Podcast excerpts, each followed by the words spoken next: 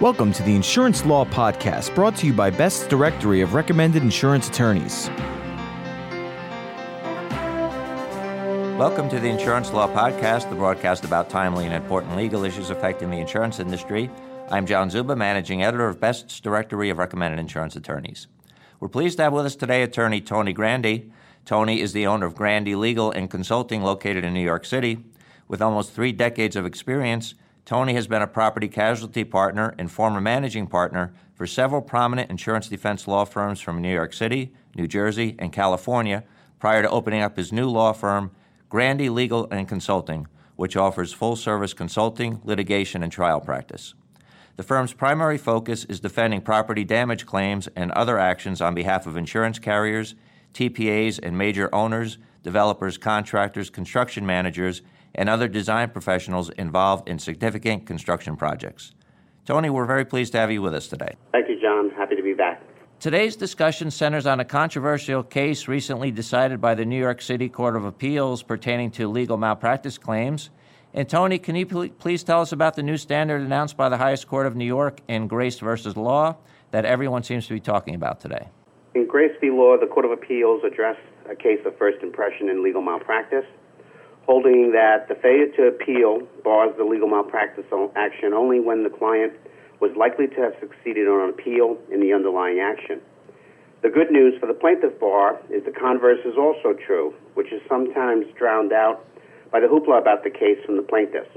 That is to say that if the client is not likely to succeed, he or she may bring a legal malpractice action without first pursuing an appeal of the underlying action. Consequently, the likely to succeed standard in legal malpractice cases, adopted by the Court of Appeals for the first time, teaches or holds that going forward, the failure of the plaintiff to appeal an underlying adverse ruling does not bar a subsequent malpractice action unless the defendant can prove that the plaintiff would have been likely to succeed had the plaintiff appealed the adverse ruling or decision below. Tony, why is Grace versus Law such a seminal or watershed case for legal malpractice litigation in particular? Because the majority of the Court of Appeals, with only one judge dissenting, rejected the alternative standard or the non frivolous appeal standard advocated or proposed by the defense, i.e., because plaintiffs' claims in the underlying action were not frivolous, they should be required to appeal any adverse decision or ruling prior to bringing a subsequent legal malpractice suit. Accordingly, it would be appear from the Court of Appeals thus adopted or affirmed a more narrow standard, namely that the plaintiffs contemplating a legal malpractice suit need only appeal the adverse decision if he was likely to succeed. The implication from Grace v. Law is clear. If the plaintiff is not likely to succeed on the appeal, the plaintiff is free to pursue a legal malpractice claim without the cost or time that would ordinarily be necessary to appeal the adverse underlying action or decision. In a nutshell, the new rule from Grace v. Law basically raises a new and potentially powerful argument on causation for defendants in legal malpractice cases, to wit, that if an appeal was likely to succeed, then even assuming arguendo there was negligence or malpractice by the attorney of the firm in question, any negligence, any negligence or malpractice was not a proximate cause of the plaintiff's damages if the plaintiff failed to properly appeal the adverse decision or ruling below. Now, Tony, how does the new likely to succeed standard enunciating in this case change the landscape or fabric of legal malpractice litigation? Prior to Grace, an attorney pursuing a malpractice action based on an adverse ruling in the underlying action was, as we say, on the horns of a dilemma. Before Grace, plaintiffs were sometimes, or often, constrained to pursue a potentially futile appeal to preserve their position or argument that the adverse ruling below would not have been reversed or cured on appeal. Thus, the Court of Appeals in Grace establishes or established the likely to succeed standard as a means, in effect, of measuring whether or if an appeal needed to be pursued before the plaintiffs could proceed to commencing a legal malpractice action. Tony, what is the practical implication or import of Grace v. Law for adjusters, insurance executives, defense counsel, or lawyers or law firms involved with legal malpractice litigation or who are sued for legal malpractice? That's a good question, John. The answer is really quite simple. Now, if an appeal after an adverse or bad outcome in the underlying action is likely to succeed, it must be taken first, or any subsequent malpractice action, regardless of actual negligence or malpractice, could be dismissed on the grounds that the claim ab initio is barred, waived, or forfeited for failure to first appeal the adverse underlying decision or order. And how do you respond to the feedback from some quarters that this decision imposes yet another unfair advantage or another obstacle or hurdle to succeeding on a legal malpractice action, which is not prevalent in other causes of action?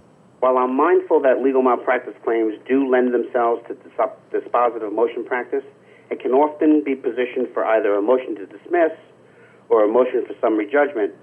The perception that Grace v. Law is unfair or needless, needlessly raises the bar in legal malpractice cases, I believe, is an overstatement.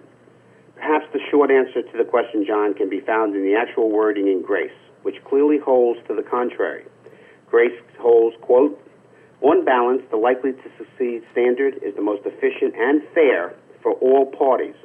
This standard will obviate premature legal malpractice actions by allowing the appellate courts to correct any trial error and allows attorneys to avoid unnecessary lawsuits, i.e., malpractice suits, by being given the opportunity to rectify their client's unfavorable result. End quote. And Tony, what is the lesson or takeaway after this case for insurance adjusters, insurance executives, and defense counsel like yourself who regularly litigate in this space? That's a good question to conclude with, John, since we're probably running out of time for this podcast. In light of Grace v. Law, it is perhaps not an overstatement to argue that there is a new condition precedent or additional sine qua non element to legal malpractice actions in New York. To wit, going forward, if an appeal of the adverse underlying decision was reasonably likely to succeed, an appeal must be undertaken now before commencing any legal malpractice action, or else any subsequent malpractice case, regardless of its merits, is barred, waived, or forfeited for failure to prosecute or perfect an appeal. Consequently, it's my firm belief and my strong recommendation that after grace, it would be wise and prudent for anyone in this space, including insurance adjusters, underwriters, or defense counsel charged with evaluating the viability of legal malpractice claims, to add Grace v. Law to their best practices list and give thought to increasing the budget allocated for experts and dispositive motions, and possibly even for a pre answer motion to dismiss. Suffice it to say, John, the takeaway or lesson here for adjusters and practitioners in the legal malpractice arena is if there is any plausible evidence or grounds to argue plaintiff neglected to appeal an adverse decision in the underlying action, which reasonably would have been likely to succeed on appeal, there may now be strong grounds for additional dispositive motion practice, either at the conclusion of discovery in the form of a motion for summary judgment or in the best case scenario, possibly during the pleading stage in the form of a pre-answer motion to dismiss. Consequently, the only caveat or bad news for insurance adjusters or underwriters after grace is that the likely to succeed standard may spawn additional dispositive motion practice and require additional experts, which could lead to further protracted litigation or increase the budget for motion practice and experts. However, depending upon the unique facts and circumstances of each case, my guess is the smart money would be as long as there's at least a 50 50 probability of success of such a motion, whether it's for a summary judgment motion at the end of the discovery, or better still, during the pleading stage, adjusters, defense counsel, or even client attorneys or law firms sued for malpractice should be taking a long, hard look at Grace v. Law and deciding whether to recommend or even demand these motions. Although I am mindful and respect that claims adjusters or even clients with a deductible or an SIR may be loath to hear any suggestion that they fear may increase the budget or cost of litigation. I would strongly caution against that impulse, bearing in mind that while proactive motion practice based on grace could increase the overall cost of defending these cases, hard experience teaches us that in litigation, like in many other pursuits, oftentimes a good offense can also be a good defense. That was Tony Grandi, owner of Grandi Legal and Consulting, located in New York City, and special thanks to today's producer, John Weber. Thank you all for joining us for the Insurance Law Podcast. To subscribe to this audio program, visit podcast.insuranceattorneysearch.com or go to online directories such as iTunes or Google or Yahoo's podcast directory. If you have any suggestions for a future topic regarding an insurance law case or issue, please email us at lawpodcast at ambest.com. I'm John Zuba, and now this message.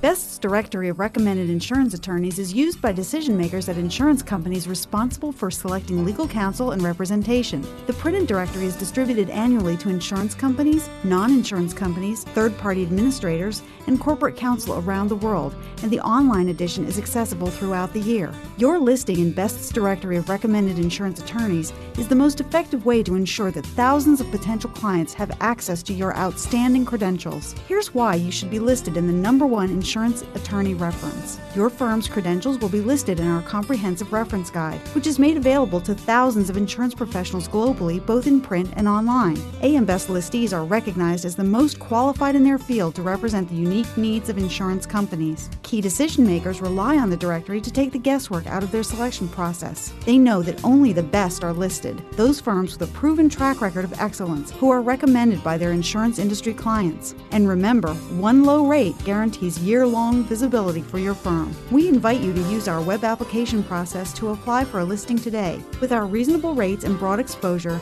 there's no more effective way to get the attention of the insurance industry. For more information about Best's directory of recommended insurance attorneys, visit www.insuranceattorneysearch.com. The views expressed by the participants of this program are their own and do not represent the views of, nor are they endorsed by, Legal Talk Network, its officers, directors, employees, agents, representatives, shareholders, and subsidiaries. None of the content should be considered legal advice. As always, consult a lawyer.